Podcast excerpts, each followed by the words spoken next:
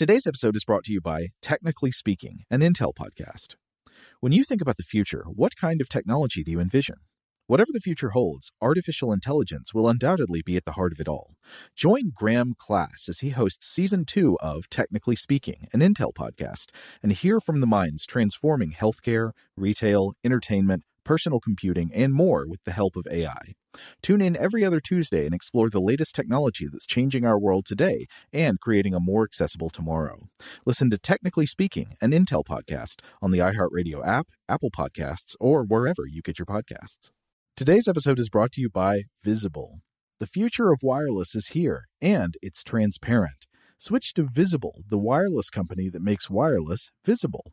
Get a one line plan with unlimited 5G data powered by Verizon, just $25 a month, every month, taxes and fees included. No hidden fees, no surprises, no, really. What are you waiting for? Get with the times and switch to Visible at visible.com. Monthly rate on the Visible plan for data management practices and additional terms, visit visible.com. When you buy Kroger brand products, you feel like you're winning. That's because they offer proven quality at lower than low prices. In fact, we guarantee that you and your family will love how Kroger brand products taste, or you get your money back. So next time you're shopping for the family, look for delicious Kroger brand products because they'll make you all feel like you're winning. Shop now, in store, or online. Kroger, fresh for everyone. L A S I K, LASIK.com. Have a ton of questions about LASIK? You're not alone. That's why we created LASIK.com. One place where you can go to find every answer to every question on your mind. Like, how much does LASIK cost? How long does recovery take? How do I find a doctor? If you've been thinking about LASIK, go to LASIK.com now. Yeah, LASIK.com. Easy to remember, so you know where to start. L A S I K, LASIK.com. Welcome to Stuff from the Science Lab from HowStuffWorks.com.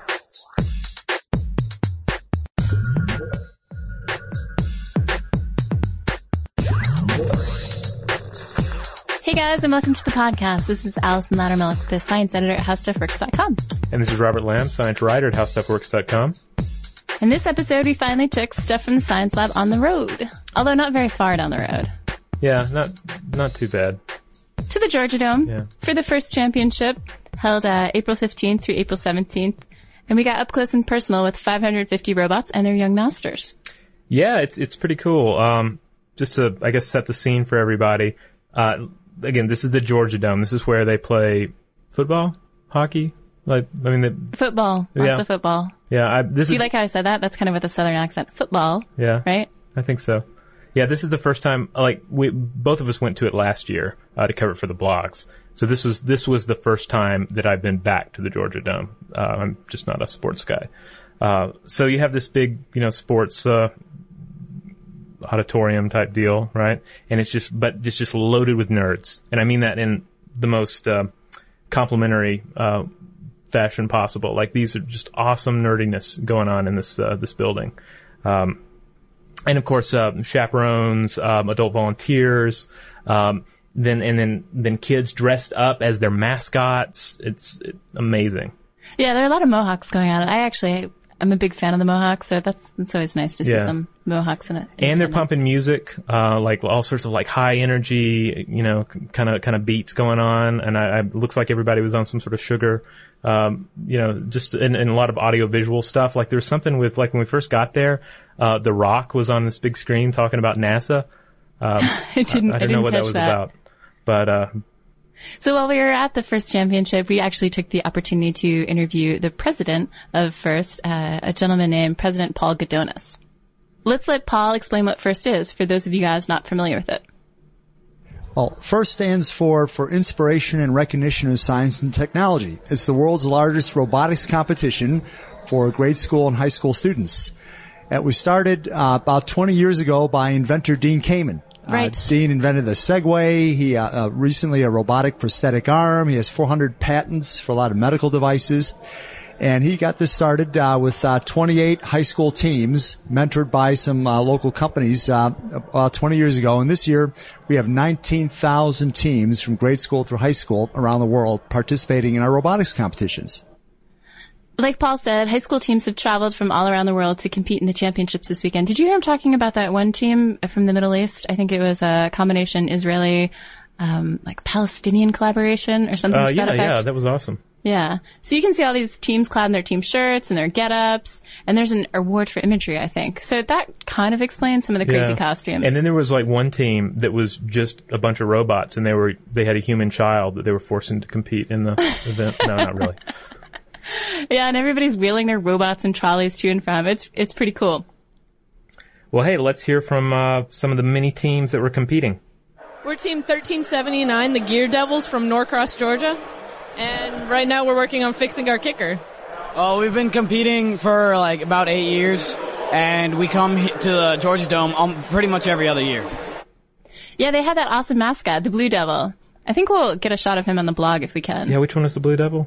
He's the devil who's blue. Oh, okay, gotcha. gotcha. Let's hear from another team. Aluminum Narwhals! So we're from San Diego, California. We're a rookie team from Canyon Crest Academy High School. Yeah, I love these guys, the aluminum narwhals, and they had the the, the narwhal helmets on, like these helmets with these big. Um, it's not a tusk, is it? What do narwhals have? I guess it's a tusk, unicorn horn type deal coming out of their heads, and you know, they were awesome. Yeah, they were a little bit too cool for school initially. Remember, we had to. oh, we get had to them. chase them. Yeah. Yeah, and then they finally rallied together and shouted their team name into the microphone at the end. Yeah, and they had to get a little organized. The the the um, uh, some of the other teams were a little faster on the the rally. So yeah, the vibe at first, I touched on this earlier, but uh, but it's just it's just awesome because these these kids are running around and just enthusiastic about science and about robotics. Um, the, the parents and the, the the volunteers, the chaperones, everybody's just like really gung ho. Um, and, and the nerdiness is like right out in the open. Uh, like just unabashed nerdiness and geekiness and just just a, a love of science and it's just you know it's in the air it's it's it's infectious really i mean Yeah. you, you just you want to go home and hug your roomba and get the little games to play in the living room Do you have a Roomba, by I the do, way? yeah. That's right. That's right. Yeah, and with that vibe, you kind of get excited about the future of robotics here in the United States and globally, right? yeah because that's what it's all about Yeah, so here's First President Paul Gudonis again talking about how some of the high schoolers involved in First fare later in life. For example, they're 50% more likely to go on to college after they graduate high school. Uh, we have $12 million of scholarships open to them to enable them to go on to college, and they're three to four times as likely to study engineering or science uh, than their peers who weren't on a team. And it's not a different group of students. They just had the exposure of being on a first team, and we've got 90,000 wonderful volunteers, often professional engineers from companies like Cisco and Google and Boeing and IBM and so on. And who- NASA. and NASA, who uh, inspire these kids. The U.S., of course, has had a lot of problems getting kids interested in science, technology, engineering, and mathematics. And now we collectively know these areas of interest as STEM, right? And the U.S. has launched initiatives like the STEM Education Coalition, which is co-chaired by folks uh, such as the American Chemical Society and the National Science Teachers Association to change that scenario. So here's Paul talking about why he thinks the U.S. has been struggling with the issue. Well, things have changed uh, since when I was growing up in the 60s. Uh, it was the space race. Uh, it felt like a patriotic duty to study math and science to get to the moon first. But today, our media tells uh, young people that the way to fame and fortune is to bounce a ball or try to sing your way onto a Hollywood stage instead of using your brain to do something useful for our society. And so that's what we're trying to uh, show that it's uh, cool to be smart. so i'm pretty sure that my high school did not have a robotics team how about yours We didn't. yeah Would you have joined if there were one? Um, see, I don't know because I, my my initial reaction would be like I, you know, thinking back to myself in high school, I probably would have been a little intimidated. I mean, I wasn't, uh, I wasn't that much of a science dork at the time. You're more of an English dork, right? Yeah, and just a dork in general, I guess. But um, but yeah, I, and I would have probably thought, hey, I don't really know how robots work, and you know, and and this was you know this was olden days when they weren't in our living rooms eating dust. so um, so yeah, I would have been a little intimidated, but I, but having gone to the event, I know that it's more of a team type deals, and it's not like you know they say, all right, welcome to the team, go build a robot that can shoot a basketball. No, it's not quite like that. It's it's hey, we're we're working together, etc. Right. So about 10% of U.S. high schools now have uh, a first robotics team, but a lot don't. Here's Paul on why more high schools don't have robotics teams. Well, it's a good question. I mean, after all, they all have a varsity basketball team or varsity uh, uh, football team. You know, I think part of it is uh, just learning that uh, First Robotics is out there. You know, so we are expanding the number of teams. Uh, we're uh, calling on schools, uh, encouraging principals and teachers to support a team. We're finding more corporate sponsors, companies like Boeing and BAE Systems and Google who will help fund teams. So I think primarily it's getting the word out so that uh, when we go into a high school, we find that uh, kids sign up when they hear about it because they think it's cool, or even if they don't know about what it is, they get uh, they get started um, and boom, they say, "Hey, this is a lot of fun." And then there's also the issue of teacher pay uh, with First. Right. Are teachers getting paid for their efforts? Let's hear from Paul on that. To the teacher. I mean, I'd like to see the teachers uh, get rewarded for doing this uh, Absolutely. financially, uh, just like the uh, English teacher who runs the drama club or play, or the football coach after school. Uh, so we encourage that uh, among our school teams. But it's not as though teachers are the only adults involved. There are thousands of volunteers helping out. And a lot of them have related expertise that they're more than willing to share, right? We talked to one of those volunteers, the kilt guy. Do you remember the kilt guy? the I love the yeah, kilt I guy. think it was technically a, what, a utility kilt? Utilikilt, I think they call them. yeah. Yeah. Yeah, he's And pretty cool. We talked to him about his volunteering uh, with First, and as Robert said, a guy wearing a kilt is bound to give some good quotes. Um, yeah, this is a this is a Utilikilt, company based in Seattle. A modern reinterpretation of the kilt, very comfortable. I'm a great supporter of unbifurcated freedom. Um, quick shout out. I hope they give you a free one. Um, yeah, so I got involved in First uh, a couple of years ago. My um, my son was um, goes to high school in Bridgewater, Massachusetts, which have a um, team called Team 88 TJ Squared, which one of the first. I don't think they were in the first year of First, but they I think they joined in like the second year. So they're a very old veteran team. Um, and uh, he uh, he sort of had some interest in robotics and um, dragged me along to one of the meetings. And I'm a I'm a research engineer, electronics engineer by training. So uh, I got involved. They needed some help with programming electronics. I got involved uh, initially with the team, and uh, I thought I'd give a little bit back by volunteering this year. Um, so we're running the practice field, where um, teams can basically try out things they can't really try on the field, or they need to work on the field. So teams are trying out the autonomous uh, mode, which is the first 15 seconds of automatic operation. Um, so that typically they need to do some tuning. They might have several ideas. They want to make sure they get the timing right, etc.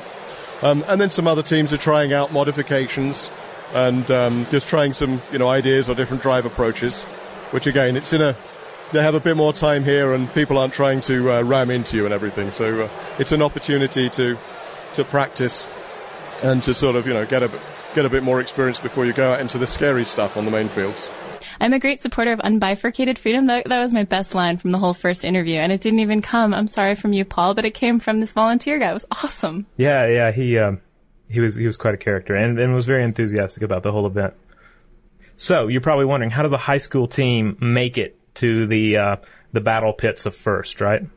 Well, uh, we asked Paul the same thing. Typically in the fall, uh, high school team will get started. Uh, a teacher usually acts uh, as the liaison inside the school. Uh, recruits uh, students might be 25 students on a team, male, female students, all ages, uh, and then a few mentors from the local area, from engineering professional firms in the area, will then form a team. And on the first Saturday of January, teams gather all across the country in auditoriums, and over the NASA satellite network, we unveil the game.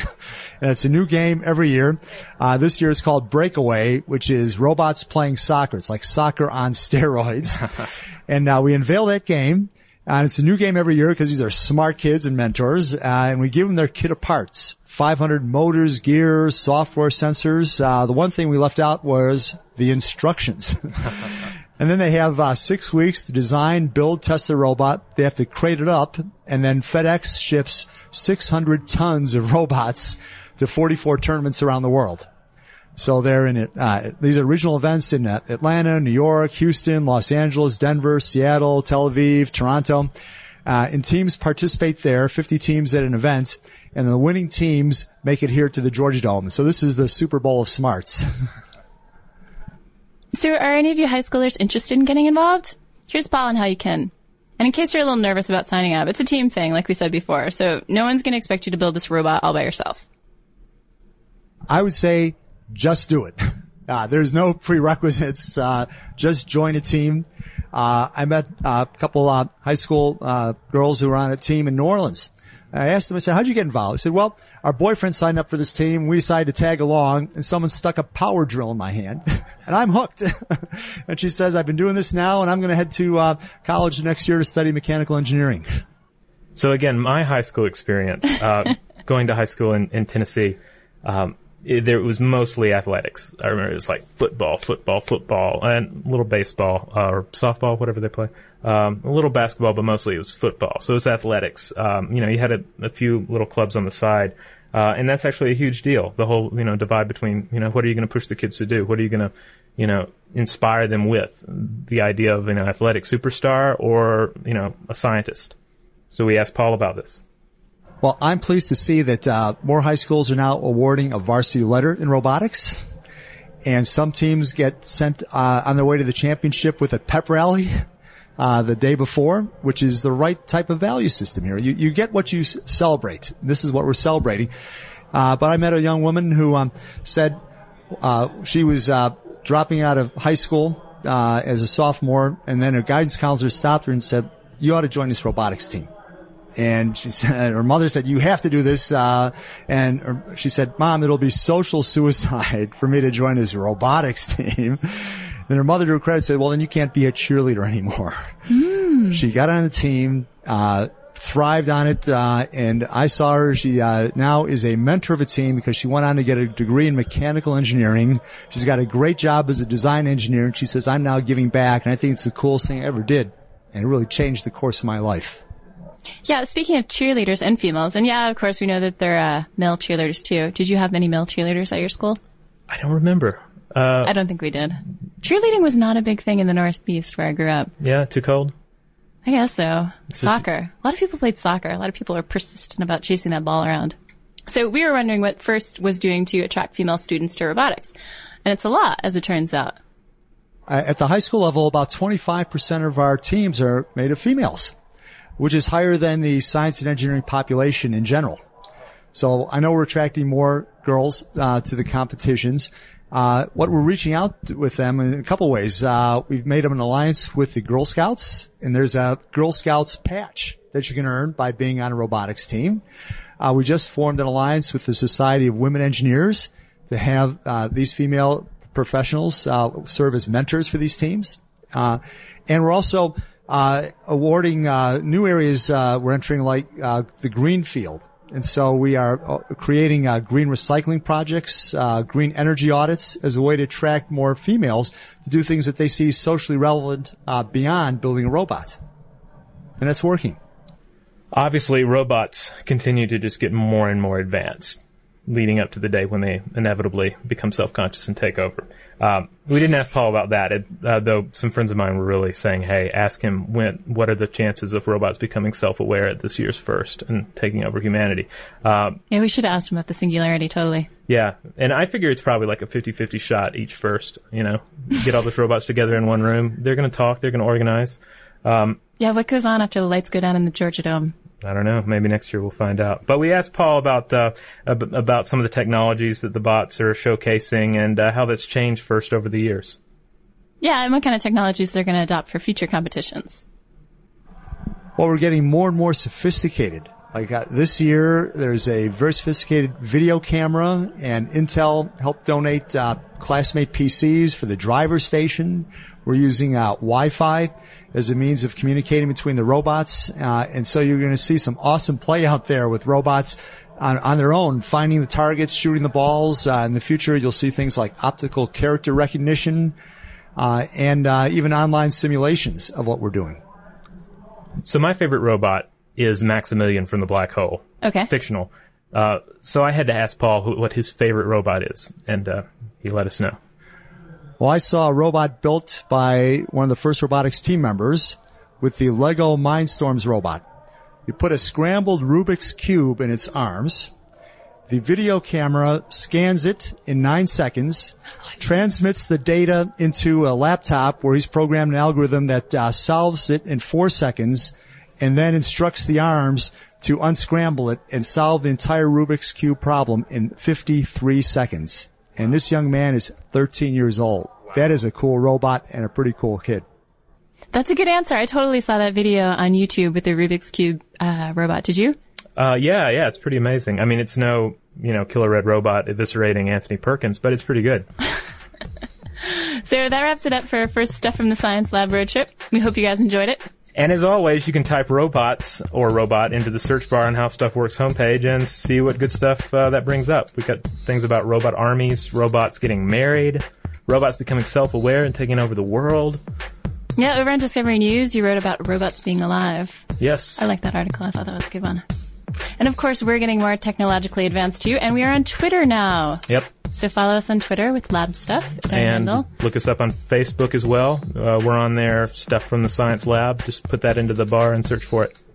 And uh, you can always shoot us an email at sciencestuff at howstuffworks.com. Uh, let us know what you think of the podcast. If you have any suggestions for future episodes, and let us know about your relationship with uh, with robots. If you are, a, if, especially if you're a member of a robotics team or volunteer with one, uh, you know, let us know about your experiences. We'd love to hear from you.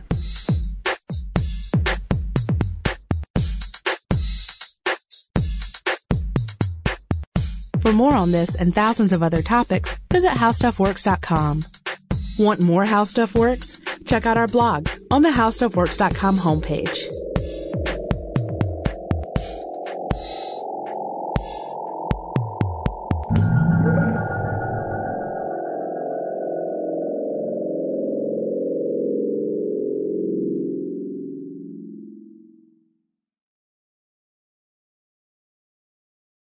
Managing your diabetes just got easier. The powerful new Dexcom G7 lets you see your glucose numbers on your compatible watch and phone without finger sticks. And because Dexcom G7 is the most accurate CGM system, you can be confident in your food, exercise, and medication decisions. And all those decisions can lead to big results, like more time in range and lower A1C. Get started at Dexcom.com. Dexcom data on file 2023. If your glucose alerts and readings from the G7 do not match symptoms or expectations, use a blood glucose meter to make diabetes treatment decisions. For a list of compatible devices, visit Dexcom.com slash compatibility. Today's episode is brought to you by Visible. The future of wireless is here, and it's transparent. Switch to Visible, the wireless company that makes wireless visible. Get a one line plan with unlimited 5G data powered by Verizon, just $25 a month, every month, taxes and fees included.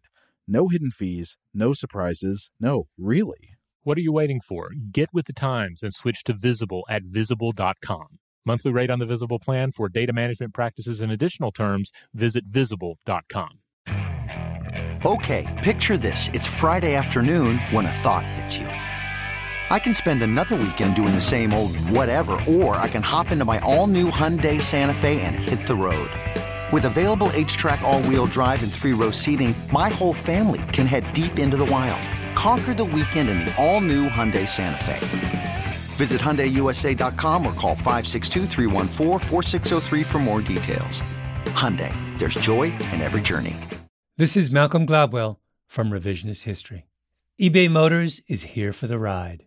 With some elbow grease, fresh installs, and a whole lot of love, you transformed 100,000 miles and a body full of rust into a drive that's all your own. Brake kits, LED headlights, whatever you need, eBay Motors has it. And with eBay Guaranteed Fit, it's guaranteed to fit your ride the first time, every time, or your money back.